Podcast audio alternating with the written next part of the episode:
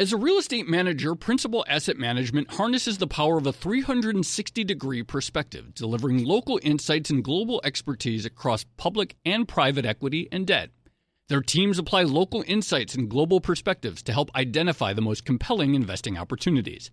Principal Asset Management, actively invested. Learn more at principalam.com. Investing involves risk, including possible loss of principal. Principal Asset Management SM is a trade name of Principal Global Investors LLC. Hey there, it's Joe Weisenthal. And Tracy Alloway. And we are the co hosts of the Odd Lots podcast. And we want to tell you about a new podcast here at Bloomberg we're really excited about Money Stuff, the podcast.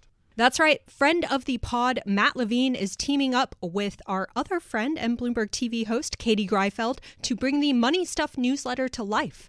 Every Friday, Matt and Katie will dive into all the Wall Street finance and other things that make Matt's newsletter such a hit. You can listen to Money Stuff the podcast on Apple Podcasts, Spotify, or wherever you get your podcasts.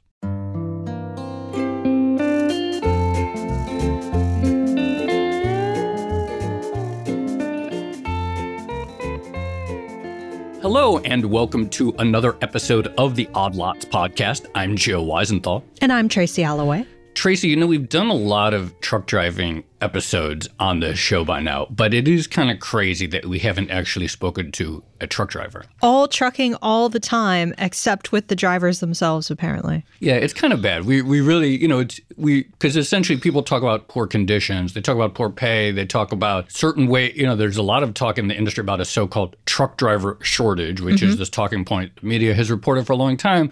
But how can you discuss these things, you know, without actually hearing from a truck driver why uh, perhaps the industry has had trouble hiring and retaining uh, drivers. Right. But also just talking about some of the supply chain yes. issues as we have been for the past two years or so, and all the talk about, you know, things being stuck at the ports or mm-hmm. things being stuck at rail yards and truck drivers getting caught up in those and having to wait hours and hours and hours to pick up or drop off a load, but we haven't actually spoken to the people who are living that very experience. Right. So, one dynamic, and we talked about it on a recent episode with uh, Rachel Premack, is this fact that truck drivers are paid by the mile, right? And you even see it on the back of trucks often when they're trying to recruit drivers. They talk about how much you can get paid per mile which has the drawback potentially of you don't get paid for time. And therefore, if you're at a warehouse and you're uh, depositing a load or picking up uh, some goods,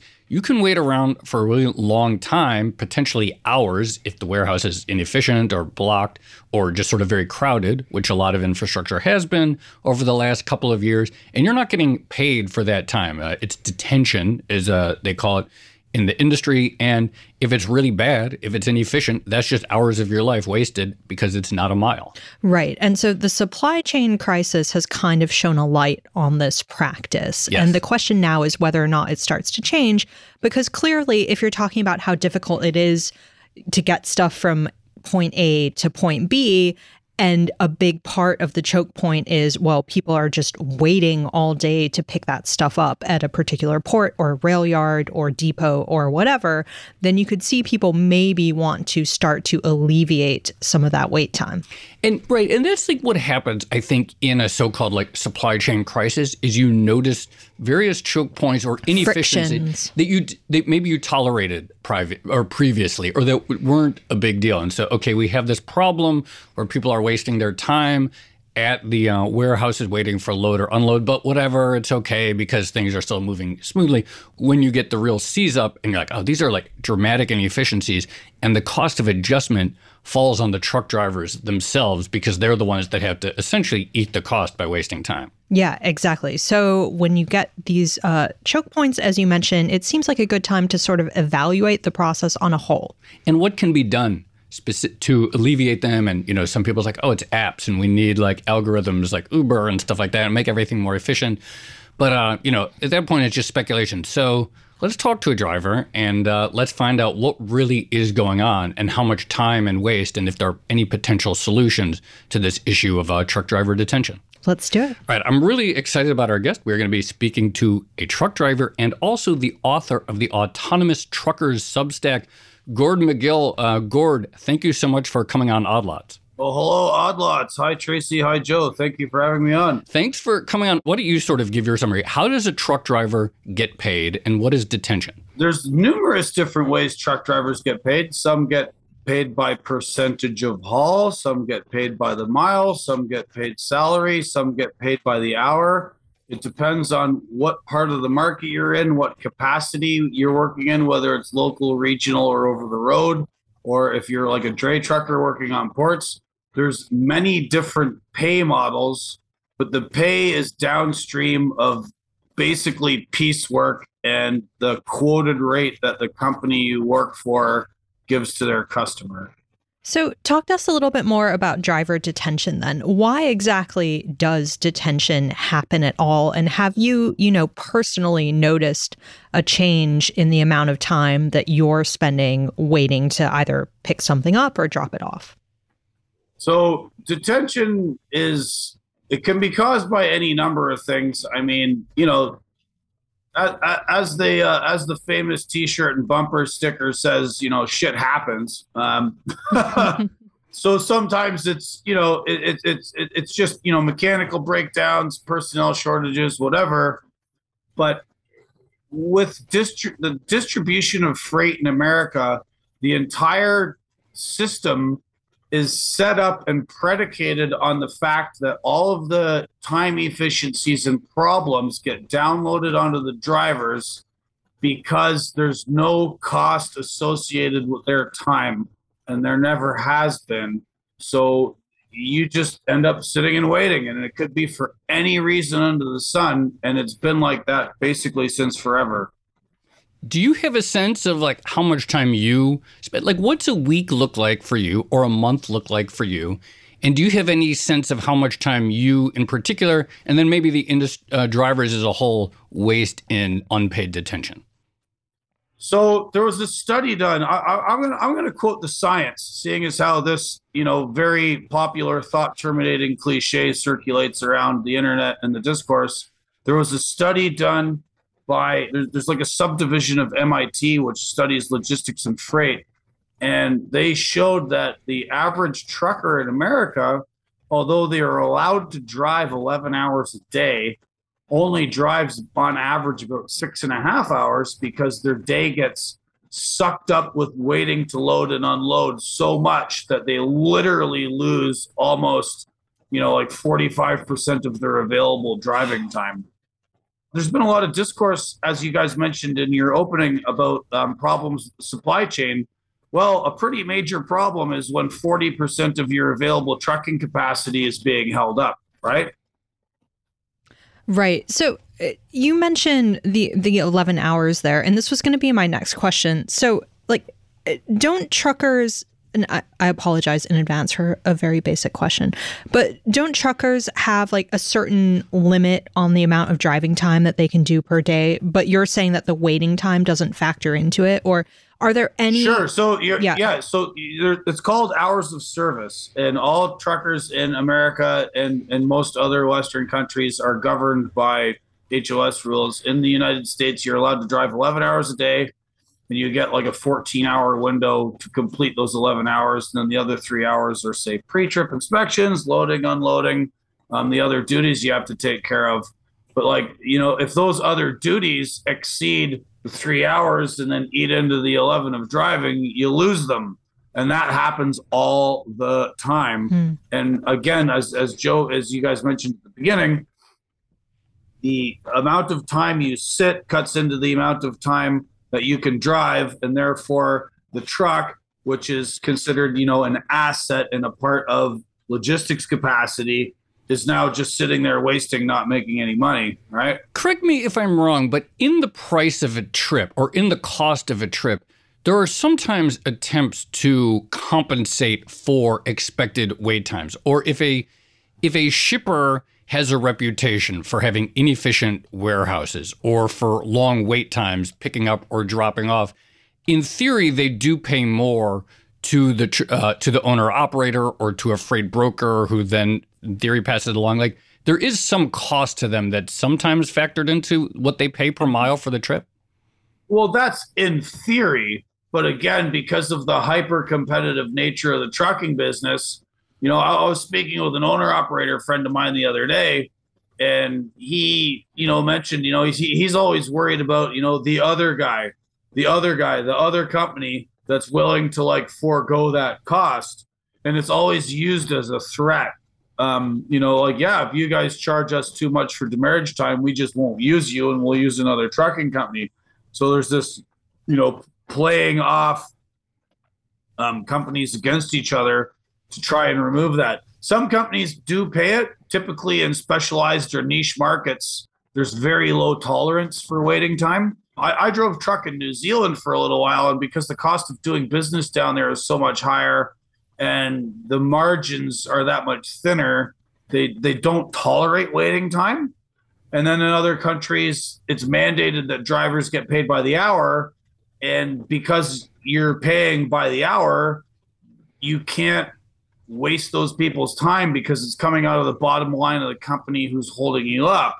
Whereas in the United States, there's nothing to force anybody to account for drivers' time, like whatsoever. So there's a very small minority of companies that will pay for that, but they they're so inconsequential that the rest of the business they just they just don't pay. Well, maybe this is a good time to talk about how we ended up with that system mm. in the US because as you mentioned, like it does seem strange you know, for most people in the States, they work 40 hour weeks. And then if they work overtime, they'll get some sort of extra compensation, um, you know, to compensate them for that. But in the case of truckers, it seems to be different. So, how did we end up with this system? In 1938, during the Roosevelt administration, they passed a piece of legislation called the Fair Labor Standards Act, which included the idea of paying people overtime and included the idea of the standard 40 hour week. And a few different occupations were exempted from that, included transportation. And truck drivers were explicitly exempted from being paid overtime. And it's been like that ever since.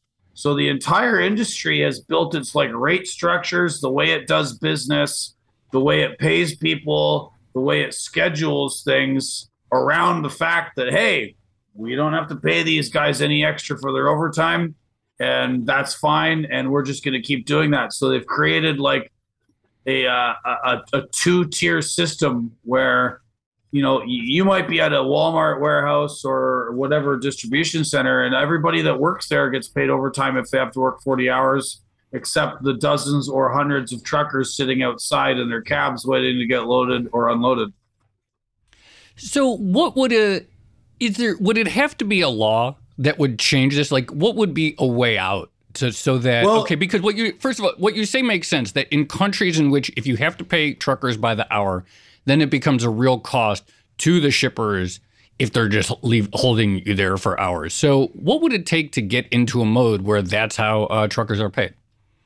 It, you make a good point, Joe. Um, the the system here, because there's no cost associated with the driver's time, it creates what they call a market failure. Like I, I lean a little bit libertarian. I used to be a stri- pretty strident libertarian in the past, but like we're, we're seeing this confluence of different factors where because it's not legally required and because there's so many humongous so-called mega carriers in the market who have built their business model around turning and churning through drivers and not paying them what they're worth. And as you know, uh, uh, Professor Steve Viscelli said in his book, um, uh, "The Big Rig: um, Trucking and the Decline of the American Dream," that it doesn't cost them any extra money to manage driver retention and driver churn. So these companies have essentially built it into their operating model that you just don't pay overtime and you don't worry about it. So it just might be, you know, as much as the libertarian part of my brain doesn't want this, that the government has to basically say, look, your this industry and the supply chain system that keeps America going is dependent on having professionals and safe people that are happy with their jobs and want to stick around and this model of not paying them isn't sustainable. So maybe, and I could be wrong, but maybe it is the you know like the guaranteeing overtime for truckers act where you, the, there's that requirement that drivers be paid for their time in order to force all of these clowns to actually pay people what they're worth and to stop the ongoing churn retention cycle.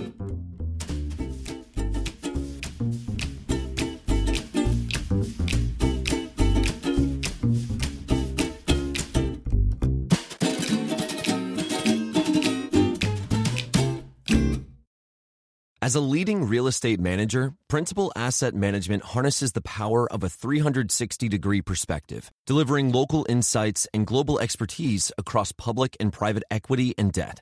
Our experienced teams are uniquely positioned to uncover compelling opportunities in today's market, giving our clients an exclusive advantage. Principal Asset Management actively invested. Learn more at principalam.com.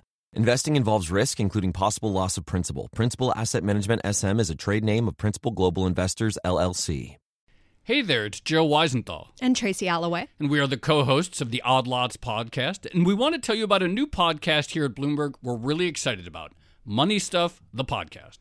That's right. Friend of the pod, Matt Levine, is teaming up with our other friend and Bloomberg TV host, Katie Greifeld, to bring the Money Stuff newsletter to life.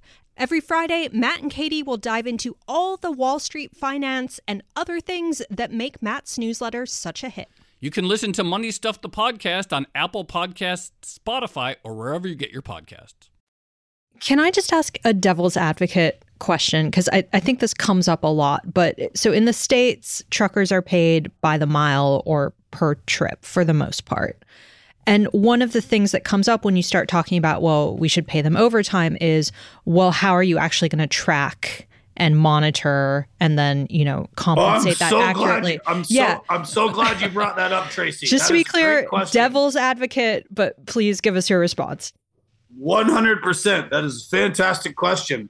And um, y'all went to grade school and high school before they had uh, uh, smartphones, mm-hmm. and it, some of those places they taught you how to use this thing called a calculator, and then the calculator got turned into an app on your cell phone and on your laptop. And there's this little thing we can do called proration. And guess what? The government does proration on the miles you travel to figure out who to allocate fuel taxes to to states, why can we not prorate miles to figure out what your average hourly mileage rate is to then figure out what your base hourly rate would be based on those miles to then calculate what your overtime would be. This is so simple, but like I, I think that like truckers have spent so many decades of just being abused and pummeled by all of these forces beyond our control. And then you have people like the American Trucking Association who represent these mega carriers that just go right along with it, that we can't imagine something as simple as a calculator being able to figure this out for everybody, especially given that many trucking companies these days, much like Twitter, who Elon Musk just cut out all of these sort of like parasitical non-work people that don't produce anything trucking companies have the same problem with like compliance and human resources managers and all these people that like have to basically make sure that the trucking companies don't get crushed by the DOT so like can they not operate calculators? Can they not figure out how to pay people? Like this is real simple. As an avid Twitter user who wants the site to remain uh, stable, I'm a little worried that he may have let go people who are crucial, but and not entirely all parasites. Um, but nonetheless, I take your I, I, take your point. I just I want I want the site to remain functioning and high quality engineers to work there. But that's a sidetrack. I want to get you know you just mentioned um, the ATA and, and you know for years you hear about the so-called truck driver shortage. But as you just pointed out, or as you argue, that for also years that the mega carriers have had this like churn mentality. They're like, well, it's okay if a driver only stays in the industry for a few months or a year, et cetera. Can you talk a little bit more about that model, the the churn, the like, let's just churn through the driver's mo- model, and it's okay if it's cheap, and it's okay, and how sustainable that is, and what the cost of that is? Well, okay, so uh, the short answer is is a it's not sustainable and b it's not sustainable because of the costs that have been externalized right? So the costs are on both the drivers themselves who again enter these models working for freight companies where they go through some kind of truck driving school and often enough owned by the carriers themselves and then they get either uh, the carrier gets subsidized by the government in some way through subsidies or grants to hire drivers or they offload the cost of the training onto the drivers through these like credit obligations with ridiculous interest rates and then they have to sign a contract and stay with the company but then the company abuses them and then they discover that they waste half of their life waiting at docks or being at the mercy of dispatch systems that are often wonky and nobody seems to care because you're at the other end of a a surveillance technology like a Qualcomm or something in the truck. And and and the companies don't necessarily care about where you are or what your time is. So there's a lot of washout. And then there's also a lot of accidents. Um, there was a, a, a, report released here recently that showed um, since the in, imposition of the electronic logging device mandate that like truck accidents continue to climb. So there's this cost sent to society. I like to I like to call the driver shortage narrative. I've, I've, I've come to this recently. I, I want to call it the Pareto's truck driver shortage. so there's there are companies who are short drivers, right? Like the guys, some people I used to work for in Canada have, have got 20 trucks sitting, but they're a specialized niche carrier and they need competent, good drivers that know what they're doing. And so what happens is because the other 80% of the business is stuck going through this uh, retention problem and churning through drivers because they can get away with it because the government subsidizes it and or they offload the cost of training onto the drivers and get them stuck in this credit problem and it sucks in all kinds of people into the business who shouldn't be driving. That 80% basically turns off the number of people who would come into it who are competent and who would graduate through the system, the pipeline, so to speak, from being a new driver to a good, competent driver to moving on to a really good paying job that's, you know, in a niche market, say doing oversized or hazardous materials or, or some such other commodity that pays a little better and then sticking with it. So the the the 80% of the Pareto distribution that's locked in by this really bad model of churning through drivers, it, that driver shortage is fake. They just keep going through them. There's no shortage. There's tons of people with CDLs. They just end up quitting. And then at the other end, the 20% of people who are really competent, the companies in that part of the market, they can't get people because the people who would come through the system and graduate towards those good jobs quit before they get a chance because they're just like this is a shit show. Like, why would we stay here? Why would we stay in this business that doesn't value our time? And they end up quitting. It seems like there's a really interesting sort of like kind of perverse economic phenomenon where people hear about how there's a driver shortage and they say, okay, well, why don't we subsidize going to driver school? Why don't we make it easier to get your CDL, bring new people in? But the real upshot of that, essentially, it sounds like it just sustains the churn model rather than. That's right, because what, what what they're what they're doing is they're they're they're using these systems to take care of the bottom end of the problem rather than the top yeah. end of the problem, right? So, like, instead of trying to keep people, like, why pay people more? Why treat them better? Why improve the material conditions if you can just keep on going through? And I hate to sound like you know a snob or anything, but like these systems suck up people who are desperate. And one of the problems in our economy over 30, 40 years of you know Reaganomics, neoliberalism, whatever you want to call it, um, shipping all of our manufacturing base to China and Mexico and whatnot. Well, you can't ship out the truck drivers. So the trucking industry, as represented by the American Trucking Association, may they burn in hell, uh, they've basically created this system where it's like we can't get rid of the drivers, so somehow we have to make them as cheap as the third world places we've sent all the other jobs to. And so they've created this system. And now, you know, any suggestion at changing that system is met with like a wall of inertia, right? Like, oh no, you can't do this because then it's going to cost the economy more money or you know it's going to affect the supply chains because now you're constricting the available drivers if you say make it more difficult to get a CDL or well, you know we start paying these people more. just just on this point um, and this is another sort of devil's advocate question but i feel comfortable asking you this because you mentioned your libertarian roots.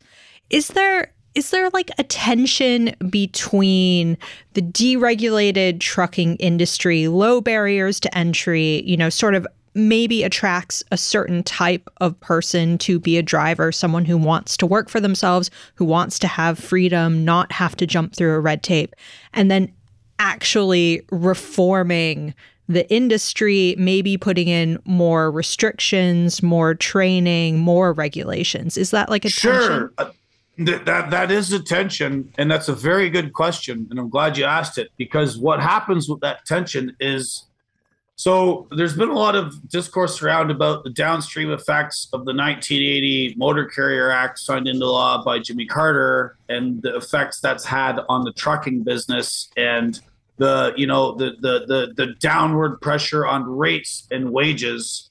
And that's a thing. That's true. And it was uh, first identified academically by this guy named Michael Belzer, who wrote a book in, that was published in 2000 called Sweatshops on Wheels. And a thing that Belzer identifies in the book, which I have also seen, and a, a lot of other truckers have also seen, is that instead of regulating the business side of it, like freight lanes, how much your rates are going to be, all that side of the business, they now overregulate the operational side. So they regulate the drivers, hmm. right? So and and there's going to be another book being published next month by an academic at Cornell named Karen Levy, which is called um, "Data Driven uh, Truckers in the New Workplace Surveillance." And she has spent ten years studying like the effects of all of the regulatory imposition on the driver through surveillance technology, driver facing cameras, ELDs, all of this stuff that's meant to regulate us because of the public's fear of, you know, drivers driving tired over their hours, all this stuff, which is an effect of the fact that the market's been pummeled by deregulation. So there's this regulation question, but it's not looked at correctly. That, that they've deregulated the market, but they just moved the regulation from the operations mm. of the companies and the rating and the business side of it, and they've moved all the regulation onto the operations and onto the driver, which is another reason people wash out. Because if you're somebody like me who's been in the business my entire life, my dad was a trucker, both my uncles were truckers, my grandpa was a trucker. I was fixing, helping mechanics fix trucks and driving around when I was a teenager after school. And I'm one of the sort of last of the big game hunters. I know what I'm doing. If somebody is a professional and knows what they're doing, they don't want to be told how to do their job by some human resources Harridan or a health and safety pencil neck person that's breathing down their neck. And that's a factor. Like a, another thing, and this applies more to than just trucking, is like the psychology of people who work for a living most people that work for a living just want to do their jobs and be left alone. And we have this like management mentality where like every single thing has to be done exactly as the computer models tell us and as safe as possible. And like they're trying to impose theory on material reality and it drives the people actually doing the work insane. So, you know, you want to like end driver churn and driver retention, one of the factors causing that is that they've over-regulated the people doing the work rather than the people in charge of the markets in which the work is being done. Like, does that make any sense? Yeah, that's and that's an inc- incredible point. And I hadn't really thought about this before. This idea that's like, okay, the business of trucking, the business of pay, et cetera, increasingly deregulated, even as more burden gets shifted to the driver in the truck and the idea of monitoring. And so essentially sort of redistributing the imposition of where the regulation happens. And I hadn't really thought about it before, but it sort of leads me to where I was going to go with my next question. And, you know, one of the things that Tracy and I have talked about, and we interviewed the CEO of a freight brokerage, kind of is this attempt to make it even more computerized, like the like the Uberization of trucking, that all deals are all gigs, are an app, and you put in your requirements, and then a, a job shows up. What have you seen in terms of how that affects you? This attempt to essentially apply apply this sort of algorithmic well, Uber model to your industry. Well, that that model can work in certain sectors, but not all of them. So trucks move everything, right? right? And not all commodities, not all products get moved in the same type of truck, right? Right now, I haul logs. You cannot do anything with the logging trailer I pull except haul logs. That's it. That's all it's good for, right? A, a really good friend of mine, owner operator, his name's Chris he has a he works for a company that does bulk pneumatic stuff so like it's like bulk commodities that are like either powderized or small pellets and they get blown in and out of his tanker trailer with a vacuum or, or a pressure uh, system you can't just put that on uber. The uberization of trucking is only for like freight right. where like you have a box trailer with doors on the back and everything comes in and out in a forklift. And so the, the the, the trucking industry because it's so diverse and there's so many different angles on it like the uberization thing only applies to certain parts of it. Like does that make sense? Yeah absolutely. Mm-hmm. can i ask one more one more like specific example which is i was reading your blog which is great by the way but you mentioned that in in your three decades of trucking experience that you had one experience with someone who actually paid you overtime for trucking. Can you talk a little bit about that? Like why why would some people pay overtime versus the vast majority who who are not paying extra? How does that work? Yeah, that one employer was based here in the United States and I, I'm not sure if that was a function of state law or just the fact it was like hazardous materials and they wanted to be able to keep people around and it was seasonal. Oh, interesting. So like, okay. Right. The the commodity I held was propane and a lot of people in the north use propane to heat their homes. So it gets really busy in the winter, busy to the point where you're working 75, 80 hours a week. And if they didn't pay overtime, they probably wouldn't get anybody to work for them Whereas other companies I've worked for, it was either straight mileage or percentage. And, you know, I learned very early on in my trucking career that, you know, the, the freight market, the, you know, pulling a box trailer, it's because of all the factors we've just discussed, it's not, it's not the place you're going to make tons of money. And uh, I I've always done oversized loads, heavy stuff, bulk commodities, hazardous materials. I've hauled a lot of fuel, logs. I've, I've, I've tried to stay away from the freight market, but the I mean, it's easy enough for somebody who's been in the business long enough, like me, and who is competent to say that.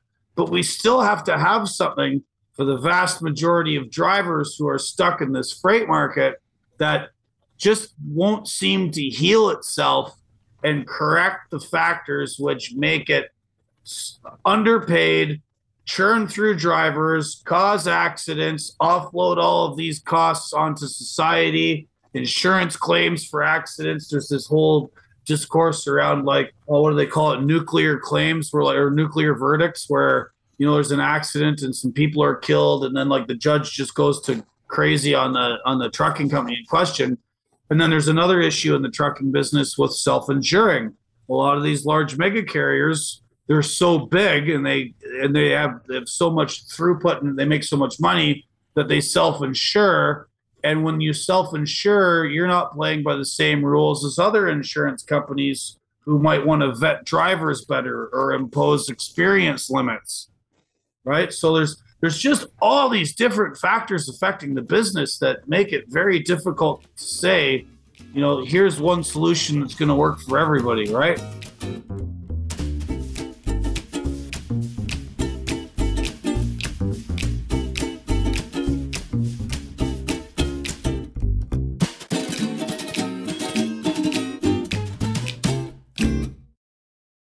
As a leading real estate manager, Principal Asset Management harnesses the power of a 360 degree perspective, delivering local insights and global expertise across public and private equity and debt. Our experienced teams are uniquely positioned to uncover compelling opportunities in today's market, giving our clients an exclusive advantage. Principal Asset Management actively invested. Learn more at principalam.com. Investing involves risk, including possible loss of principal. Principal Asset Management SM is a trade name of Principal Global Investors, LLC. Hey there, it's Joe Weisenthal. And Tracy Alloway. And we are the co hosts of the Odd Lots podcast. And we want to tell you about a new podcast here at Bloomberg we're really excited about Money Stuff, the podcast. That's right. Friend of the pod, Matt Levine, is teaming up with our other friend and Bloomberg TV host, Katie Greifeld, to bring the Money Stuff newsletter to life. Every Friday, Matt and Katie will dive into all the Wall Street finance and other things that make Matt's newsletter such a hit. You can listen to Money Stuff the podcast on Apple Podcasts, Spotify, or wherever you get your podcasts. I want to get to just sort of the current state of um, the sort of market and the economy and diesel prices. But one last sort of very, just a detail question. What do you do while you're waiting there for hours? What do truck drivers mm. do while you're waiting uh, in detention well, for hours? Do you like do you like honk your horn and complain and say hurry up? Like seriously, I, I don't know. You know, uh, the few times back in the day when I hauled freight, I just carried lots of books with me and I read. Some guys polish their wheels, some guys catch up on sleep, some guys, I mean, you know, uh, now there's smartphones, so they just scroll, read, catch up on right. sleep, whatever. And I mean, it, it should be noted that during the COVID regime where everybody was like scared of this marginally uh, effective virus that many distribution centers and facilities across America and Canada wouldn't let drivers in to use their facilities. A lot of them don't, as a matter of course, anyway. There's this whole problem with like distribution centers not letting you use their lunchrooms or bathrooms or anything. They just mm. expect you to stay in your truck the whole time. So you're basically being treated like a pariah as a matter of course. Like it's a sort of an industry standard thing. And then COVID like cranked that up to 11 and made it even worse. Hmm. So you, you basically spend a lot of time sitting with yourself. Uh, why don't we broaden it out a little bit and talk about the general environment for trucking at the moment? Because, uh, you know, this has garnered quite a lot of attention. People like to look at freight rates as indicative of where we're heading in the economic cycle. So, what are you seeing in terms of, I, I guess, load activity and also the rates that you're actually being paid? I'll, I'll give you a good reference. Uh, my friend Jamie Hagan, who's very active on Twitter, a uh, real good Twitter follow at, at Hellbent Hagan. Um, he's an owner operator, has a bunch of his own trucks. He made a tweet on the weekend about watching um, the spot load market load boards drop almost instantaneously. Like he would try and book a load, and like a, a load might pay a dollar fifty a mile, and then it would all of a sudden drop down to a dollar a mile. And uh, we had a conversation about this, and he mentioned that you know typically trucking gets really slow in January and February. There's always this like post holiday lull, and that's that happens regardless of whatever the other economic circumstances are. It's sort of like a, a truism in trucking that you know January and the early part of February are slow. We're seeing now that that drop off and slowness is happening now when it should be peak season. Hmm. Um, uh, loads loads being moved in advance of Christmas holiday shopping.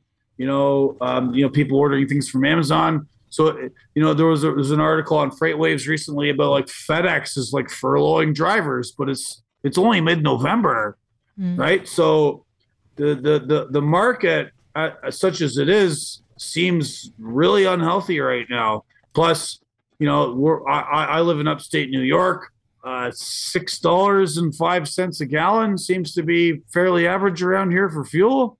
That's unsustainable without significant fuel surcharges added to freight bills. Uh, I can't I can't speak for the rest of the country, but like you know, the, we're not looking at a very good time.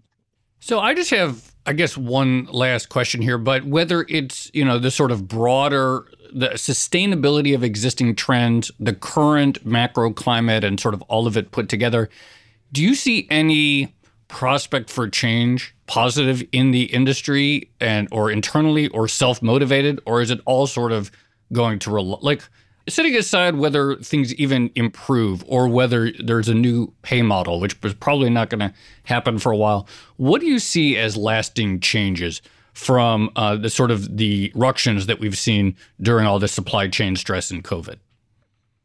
Well, that's hard to predict. But I mean, the nice thing has been the sort of level of awareness. And I want to, you know, credit you guys with this a little bit. You know, since the whole COVID thing for the last couple of years, a lot of people being that they're sort of stuck at home and the and the and the brighter amongst them are wondering how everything is still moving while the keyboard warriors and email case stays at home. Is that like there's this new there, there's there's some attention being paid to the to the material economy. Um, whether or not that attention uh, manages to last and whether or not you know people like you know representative andy levin who's been primaried out and won't be in congress next year and is guaranteeing overtime for truckers act bill keeps moving forward remains to be seen but like you know, a lot of these problems have been highlighted.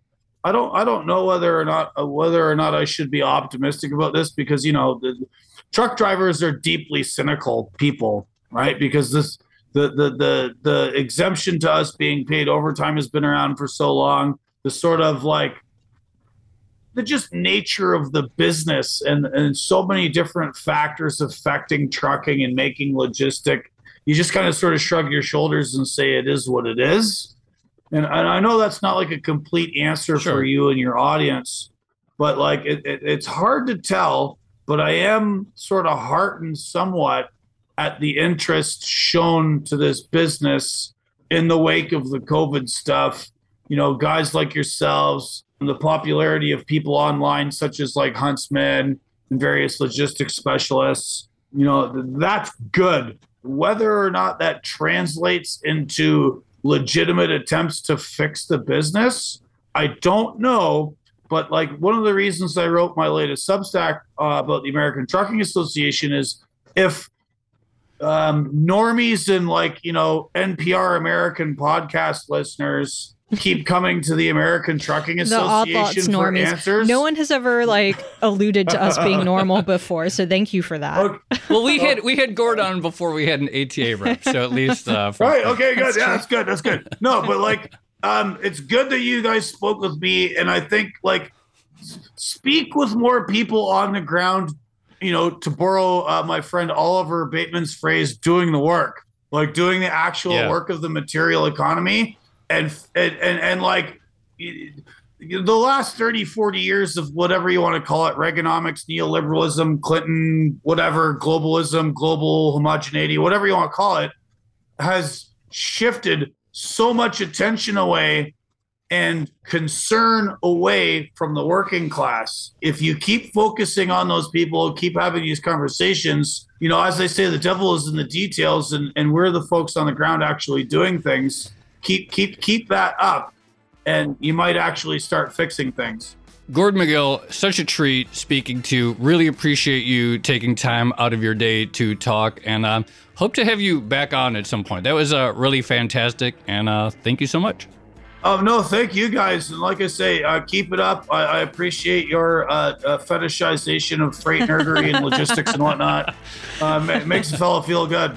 Thanks so much. Thanks, Gordon. Take appreciate care. That. thank you.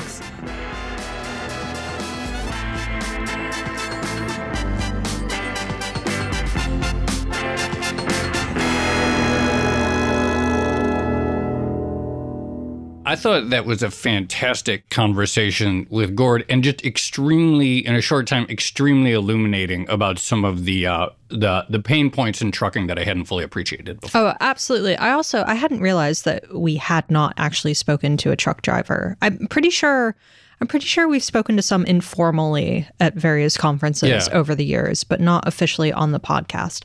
But I also thought, you know, the point he made about if you're concerned about supply chain issues, choke points at ports and depots and things like that, the idea of having an actual chunk of your trucking capital yeah. tied up waiting and not being particularly efficient i thought that was a good point and i really thought it was interesting you know i hadn't thought it's like okay there is a shortage of, you know, people keep talking about the truck driver shortage. And on some level, fine, we can accept that. But I hadn't really thought it's like, okay, it makes sense. Like, make it easier to get a CDL, make it easier mm. to go to truck driver school, make it easier for people to come into the business.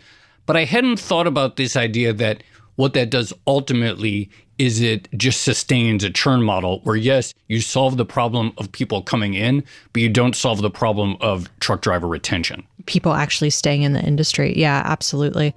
All right. Well, plenty more trucking episodes to come, I'm yes. sure. Shall we leave it there for now? Let's leave it there. Okay. This has been another episode of the Odd Lots podcast. I'm Tracy Alloway. You can follow me on Twitter at Tracy Alloway. And I'm Joe Weisenthal. You can follow me on Twitter at The Stalwart.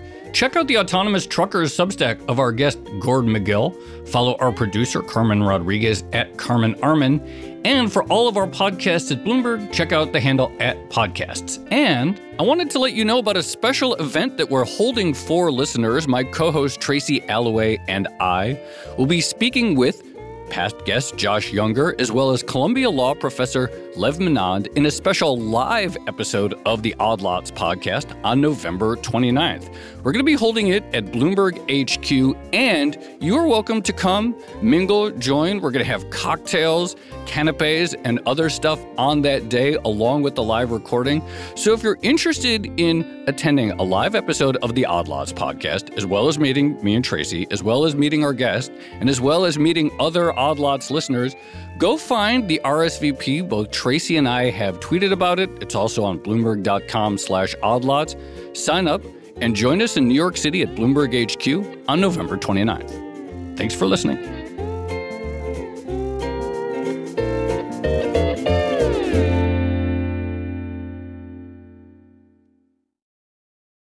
Hey there, it's Joe Weisenthal. And Tracy Alloway. And we are the co hosts of the Odd Lots podcast. And we want to tell you about a new podcast here at Bloomberg we're really excited about Money Stuff, the podcast. That's right. Friend of the pod, Matt Levine, is teaming up with our other friend and Bloomberg TV host, Katie Greifeld, to bring the Money Stuff newsletter to life. Every Friday, Matt and Katie will dive into all the Wall Street finance and other things that make Matt's newsletter such a hit. You can listen to Money Stuff the podcast on Apple Podcasts, Spotify, or wherever you get your podcasts.